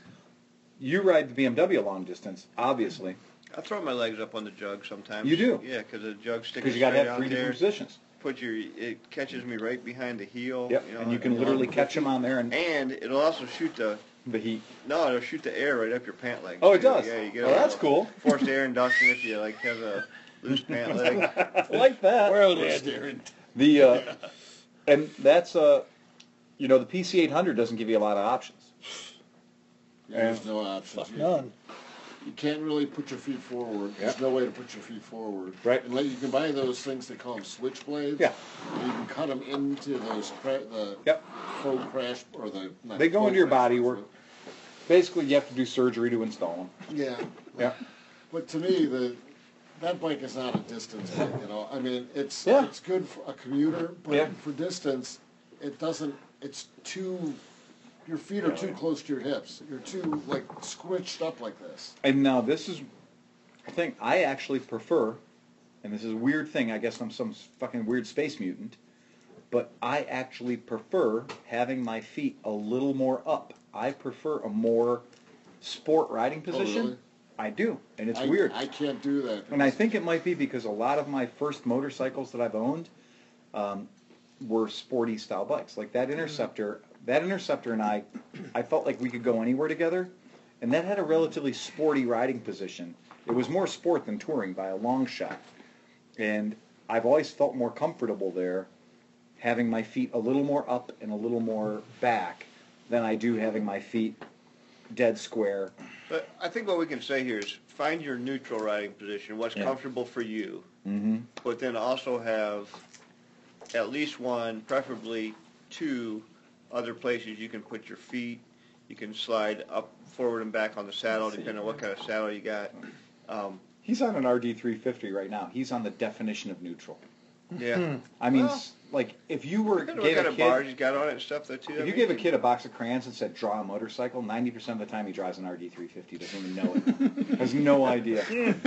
wheel at the front, wheel at the back, motor square motor thing in the front with one pipe coming out of it. You know, side view. What about a K seventy-five? You can pick those up for a thousand bucks. Mm-hmm. Who'd want to? I'm just saying. It's fuel injected. Yeah. Yeah, but then you got a K75 and you have to talk to old men. I'm just saying, if I'm he's looking teasing. for a. It's a thousand dollar bike that'll run Everything makes forever. me, that that should just be ninety. But, but he's also asking about a build a, a bike that he can build on, putting accessories and stuff. Mm. Like the bikes you're talking about could be just straight up how they are. You can just Yeah. buy it and ride it. And just ride it. If he's looking for wrenching and customizing and doing stuff to it, are any of those any better than the other one for putting more stuff on it? Like no. I- Well, as our ancestors taught us, Are we gonna take. are we gonna answer his question about like what you're really looking for for touring, or are we just talking about a bike? Because we can talk about like specific things you're gonna need to make. Right. that But That's a he- good- He doesn't want that's a good accessories, point, though. yeah. he wants, like, didn't it, wasn't his question, what in a bike, Mhm. specifically in a bike without the accessories? Right. Oh, that's make true. it a good You're right. touring Here's bike? where I was Yeah, going. Charging system. You need like Yeah. capacity to run, say, heated gear, and or to run some like auxiliary lights, Mm-hmm. and perhaps you know you're gonna want to charge your phone GPS. That's that's peanuts. But if you're gonna want to run, run heated gear Yeah. or some kind of auxiliary lights, which they have LED now, which is doesn't take so. Heated gear is the killer. Yeah. Heated That, gear that's still. dead resistance. There's absolutely no way, they've not yet figured out a great way to keep you warm on a motorcycle without throwing hell to your voltage regulator system. To, I mean, yeah, exactly. right. Milwaukee makes a goddamn jacket. They make They do, yeah. they make a hoodie. Mm-hmm. And they make a hoodie that runs an M12 in the pocket, the standard, you know, Milwaukee device. And you know, that's that whole thing is they get you on the batteries, they get you on the system. Sure, sell me a hundred dollar Milwaukee hoodie that runs on an M12 system. Then I got to buy the M12 batteries and a lot of them. Yeah, cause you Because gotta charge it, yeah. right, and uh, but it makes perfect sense. You know, that's how they get you to buy a whole garage full of M12 tools. Ask us, we know. Look at our shop. We have got everything they make that's an M12 system. But a lot of these bikes are not Yeah. gonna have a charging system. Hell no, they're not. I not. mean, No. and, Yeah. the bikes we talked about, really, the K seventy-five Oh would have one. shit! The The sk- DD the five hundred has a, a big alternator. Yeah, but if you try to put if you try to put a pair of heated gloves, a pair of heated grips, onto a early '80s uh, Yamaha or an early '80s No, Honda GL500, Jesus Christ, you're just gonna have smoke come out of everything. Yeah, You because know? that's another four, well, that's another four amps you're going to pull. Exactly. so- Right. And Yeah. it's probably running two, it's probably got a reserve of about two amps on It has a reserve of nothing because the thing, the thing that is keeping your battery charged, quit working correctly 25 years ago. You know what people forget is that as wiring gets older, it works worse, Yeah. and that you know, copper gets work hardened. So when you have a single-stranded copper wire, every time it bends at all, it becomes more brittle Brittle, and then that tends to break down over time. So the windings inside your stator, there's thousands of little tiny breaks and little tiny things that aren't connected the way they used to be before. Mm-hmm. There's more resistance there.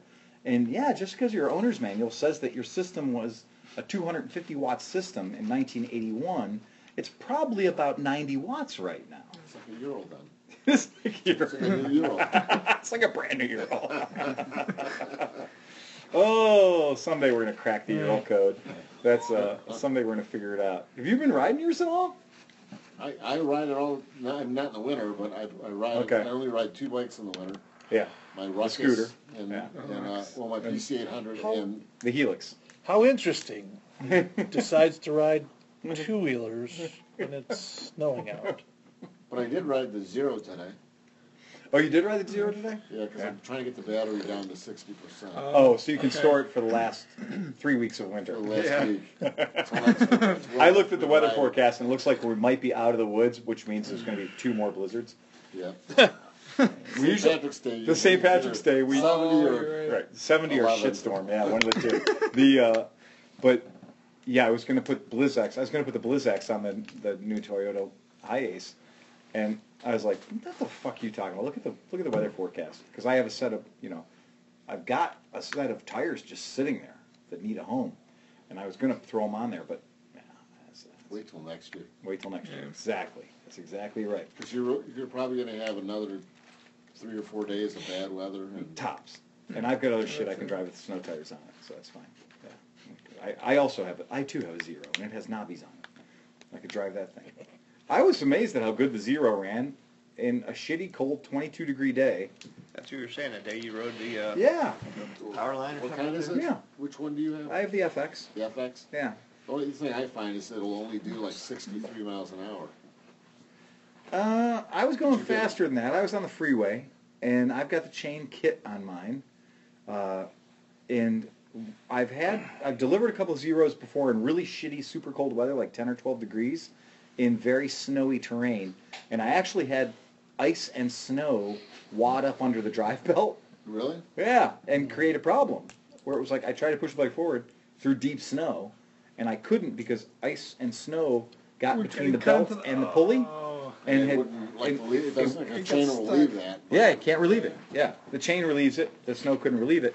So uh, yeah, I've had the snow. I've had the the chain on the bike, and I've gone out and played in some stupid bad, bad, bad, bad weather conditions, and the zero seems to eat it up. It seems to like that. And that book you got me on the the zeros at zero, where they were up in Minneapolis, uh, Duluth. Duluth, yeah, they were up in Duluth testing the zero with the Aerostitch people, and talking about all the, the sort of techniques that they used using heating mats. Yeah, around the Around the batteries. battery. Yeah, that's what the problem is. It's the, I think the battery at some point Mm-hmm. senses it's the ambient air temperature is too cold and it limits the uh, out current or something. Oh, I've definitely had mine plugged in the garage. It, it, I can tell you at seven degrees in my garage, the charger's not charging. Yeah. It's not. It needs to be like 22 degrees or higher for the charger to operate. And at anything under 22 degrees or so, I, I mean, I'm just, I'm totally winging it. I don't work for zero. Um, but I'm gonna at- get called out. at some at some temperature under 20, the charger definitely does not fucking work. You know. Uh, and that's the other guy's question, I just thought Yeah. of like the Honda V, the VTs. You Yeah. can buy, what's that company who sells uh, bigger stators for those? Oh, Rick's. Ricks. Oh shit, So yeah. you can buy, Yeah. if you want a VT, Mhm. that solves the problem of the bigger stator. That's or, true. Of your power uh, demands on a like one, of- any of the VT seven fifties. Yeah, and I will. s- I- Or eleven hundreds, you could buy Rick Stator, and that gives you that a little more power. As much as I am not a cruiser fella, it's hard to beat the VT 1100. Well, at that price, you're looking at a price point here, so. That motor's a really good motor. It's an excellent motor. It's extremely over-engineered.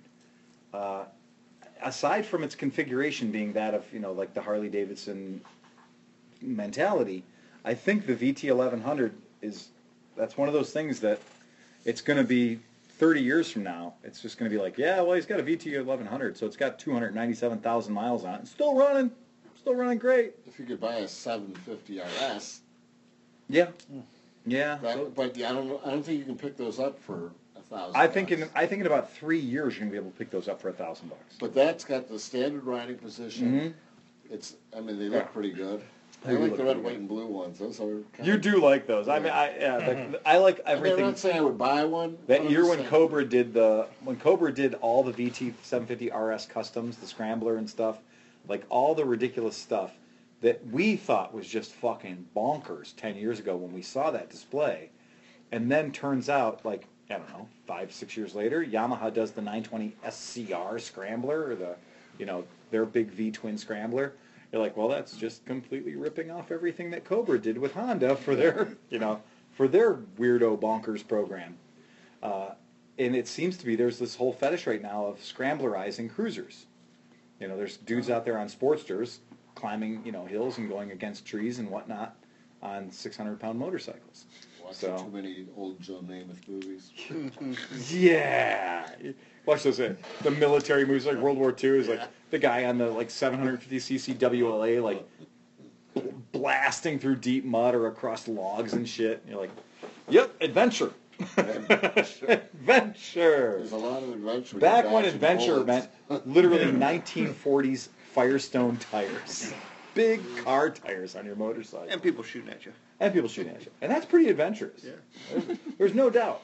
That's adventurous. If anybody's ever shooting at you, you get to wear an ADV, ADV patch. Because you've had some fucking adventure, pal. The, I don't think that, uh, I don't think that there's a motorcycle that I've ridden long distance that was right. I mean, I did ride a KLR from, I bought it like an hour and a half west of Chicago and rode it to Cleveland. And that was kind of the right bike for, that. I wouldn't go over 85 miles an hour, but it was comfortable. I think you could find a KLR for a grand. Oh, you definitely could find a KLR for a grand. That's- Especially you get back to those weird like purpley days. Yeah, oh, yeah. Back to the Yeah. purple KLRs. Yep. yeah. 'Cause Yeah. I- when he was first posed, it- when he first posed the question, I was thinking like maybe a Honda XR 650L or something. I'm Yep. like, eh. But you know what? And But I think I'd go KLR. Definitely. KLR or, D- or DR, yeah. Uh, DR, yeah. Yeah, KLR or DR is like fucking money in the bank for old, big fucking singles. You're not going to get anywhere in a hurry, but, Yeah. but you're going to get there, God damn goddammit. You're going to get there.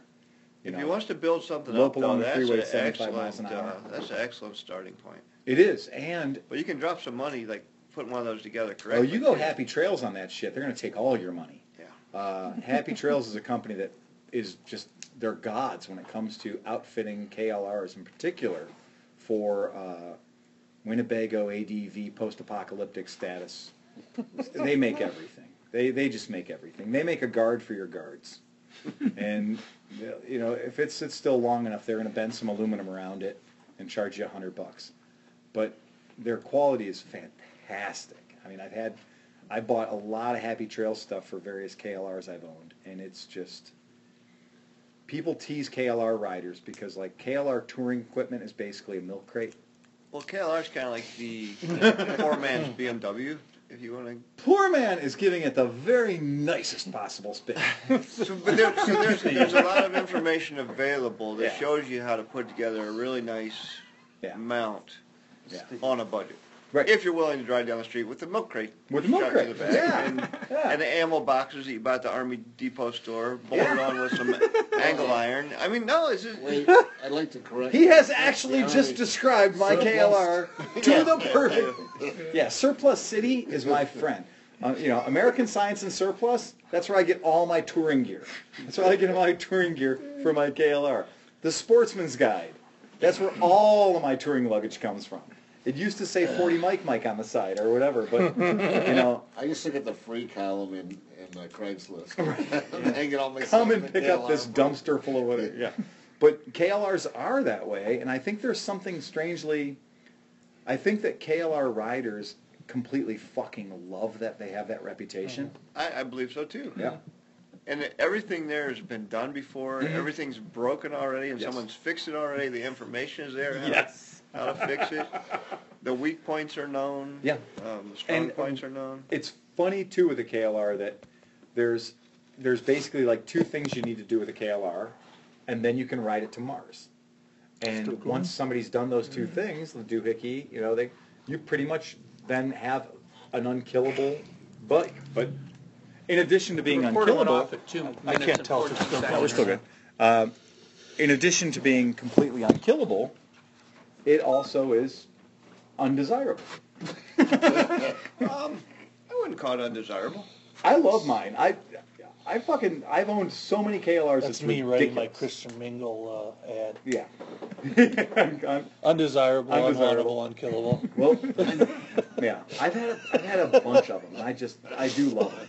And I've had, uh, I've had the Suzuki's as well, but I, I know the Suzuki's a better dirt bike, but I don't go in the dirt that much.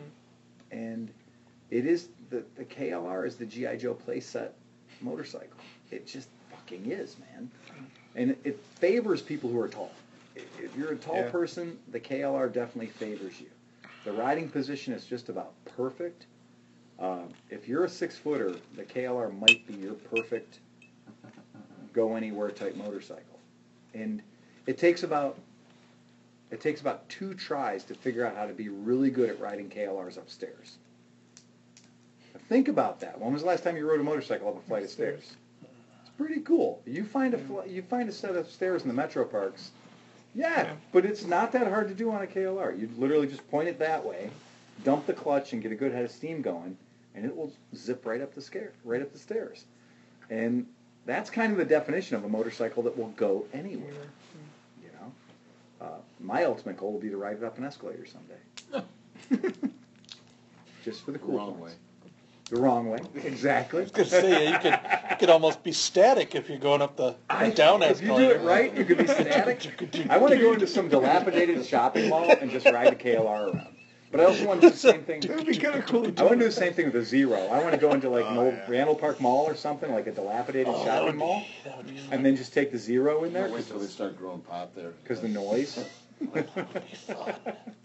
Because I've just I've got to learn with the zero. The whole thing with zero is time exposure. Is that supposed to be a grow site? You can do Talk no. You can do you can break so many laws on a zero, but you can only break them for like three and a half minutes.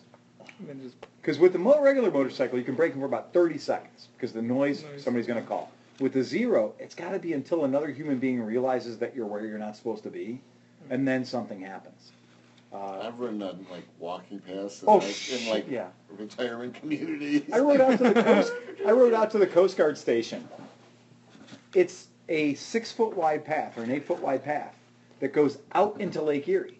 Kind of like a jetty. yeah. It's a jetty, right? I mean, and it's not short. It's fucking massive, and it goes out I don't know, 1,200 feet. I would say quarter mile. Yeah, right. Yeah, fair game. And I rode the electric bike out there like I owned the place, and passed two Coast Guard. I mean, I don't know the rank. I do not know the rank structure of the Coast Guard.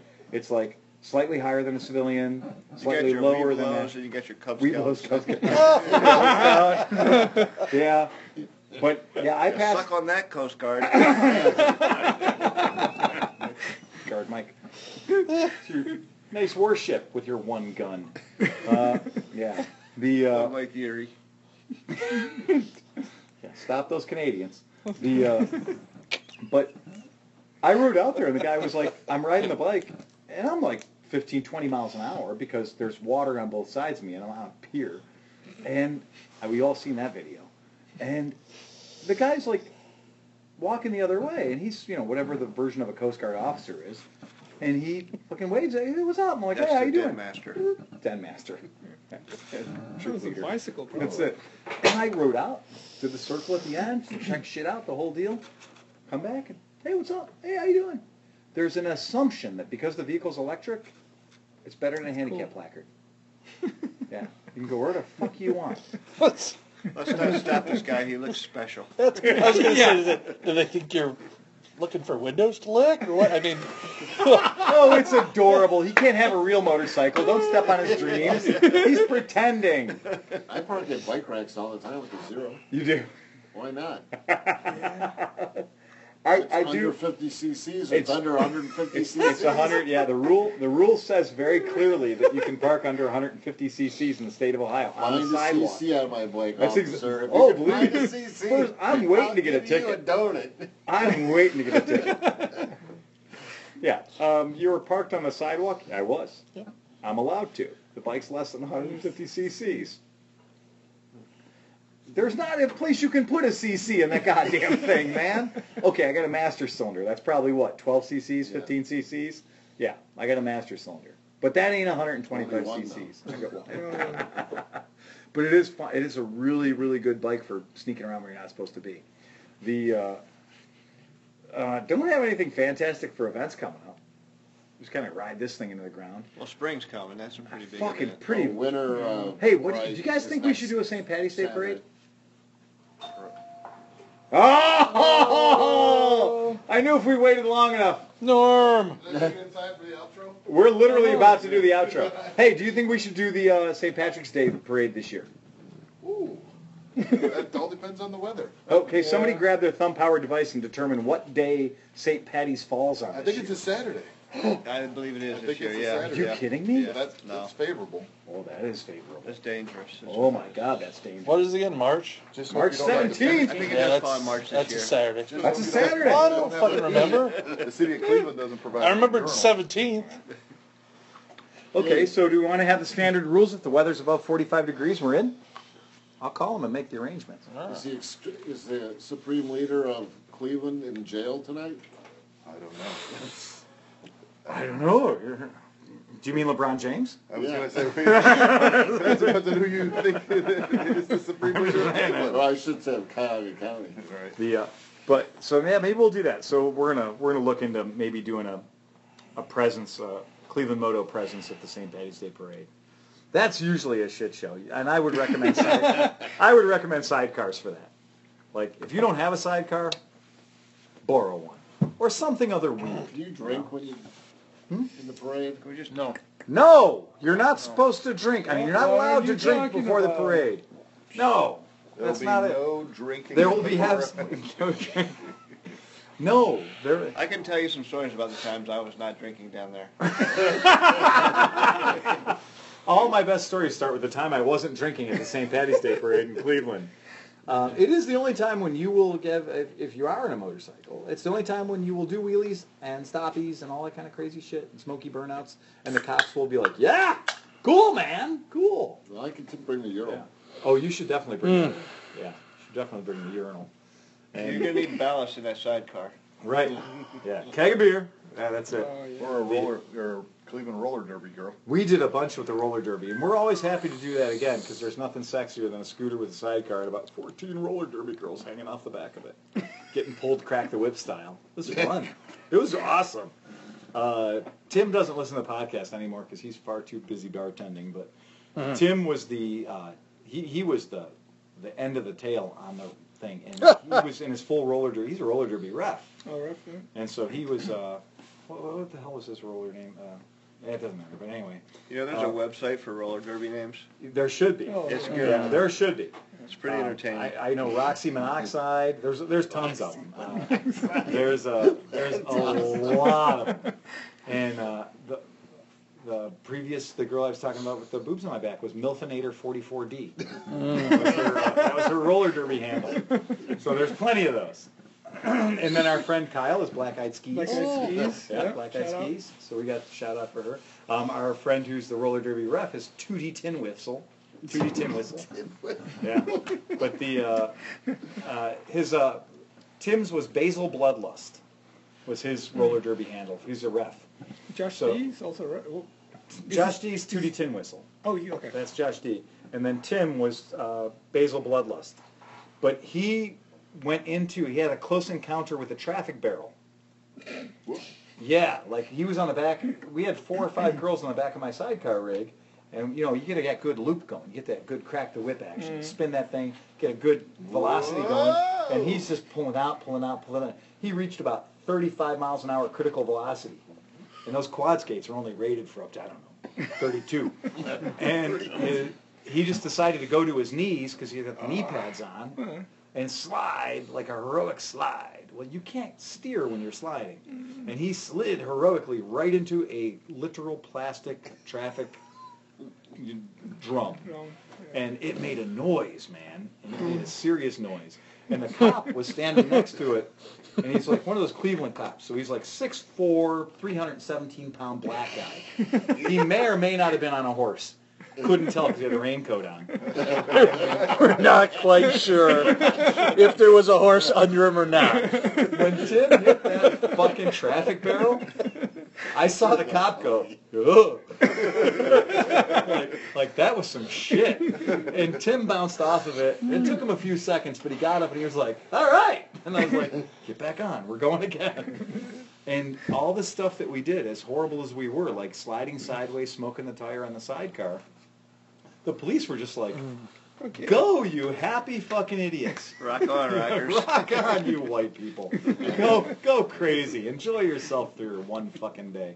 The uh, yeah, one day where everybody in Cleveland's Irish. The, uh, oh, this might be my first.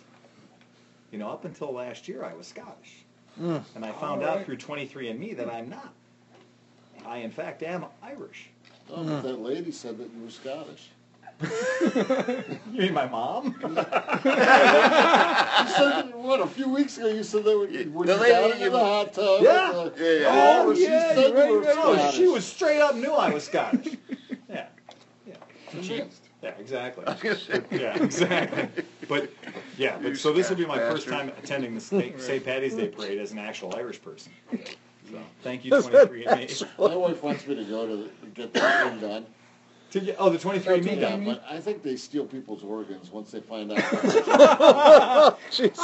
They just mark you and follow you around. Yeah. They got, they got a little beeper on They you. wait, literally wait. go. They I go got an idea for a future podcast. yeah, We all do 23 and me, yeah. But we um Do we send in each other's samples. We don't tell who's is Oh, who. random. And then when the results come back, we all sit here at the same time and try to figure out Oh. who's who. Look around the table. Yeah. One of them is going to be really easy. Okay. wink, wink, nudge, nudge. No, no, he comes back as he comes back as Native American.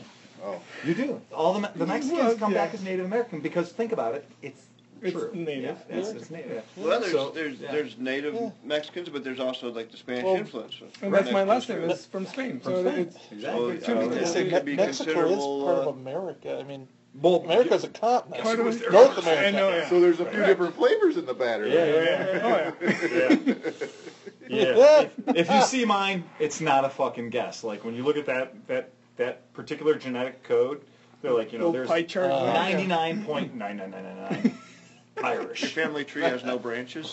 You know what I'm saying? One little twig. you were saving money your whole life. It looks like a fucking telephone pole. It's like the pole down there in front of St. Rocco's, too. It It's all is. slimy. Yeah. Yeah, exactly. It's just fucking.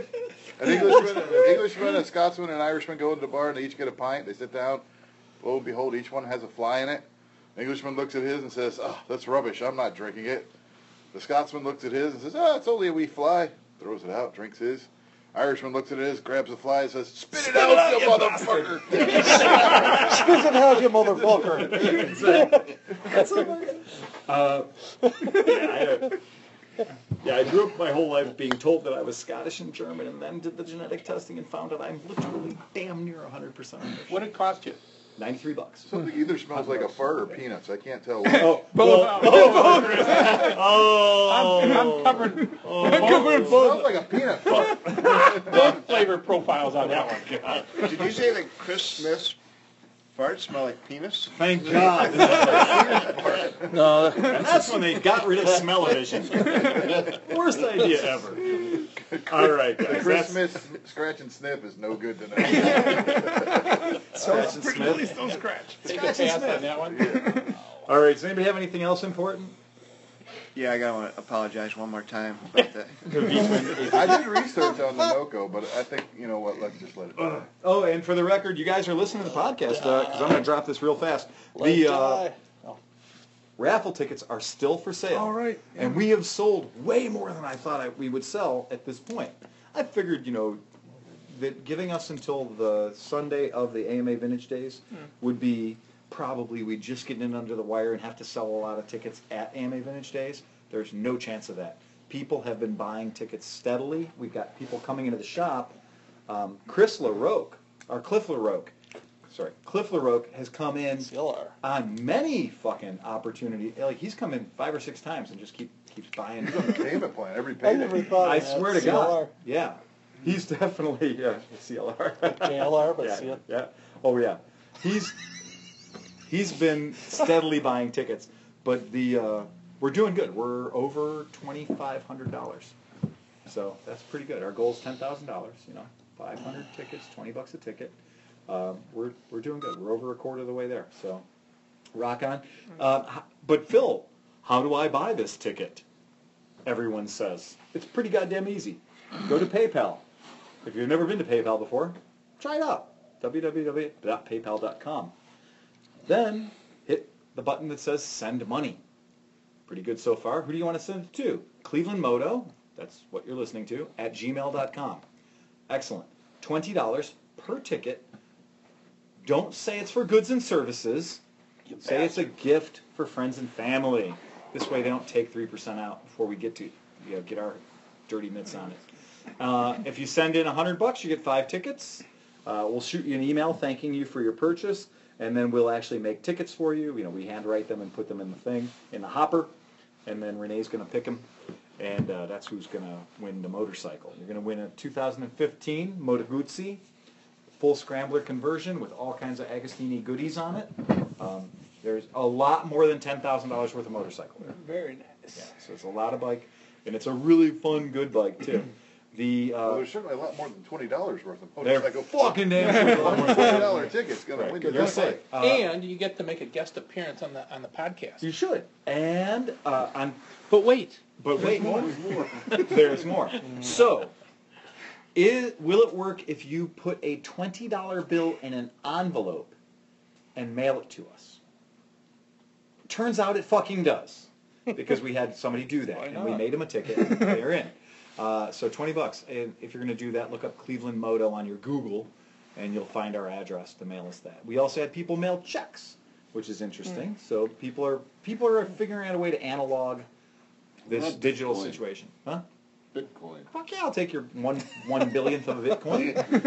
you're gonna send if you're gonna mail me a little sliver at the edge of a Bitcoin? Rock on. Can you find a way to juice us the value of a twenty dollar ticket? Yeah, no shit. If you can figure out how to send me like literally twenty dollars worth twenty dollars worth of Bitcoin, like, well, why not, man? Fuck it. I don't have a Bitcoin account. because it'll be worth twenty cents in forty-five minutes. who knows? It could be worth twenty thousand dollars in forty five. Can I get a ticket for three GL twelve hundreds?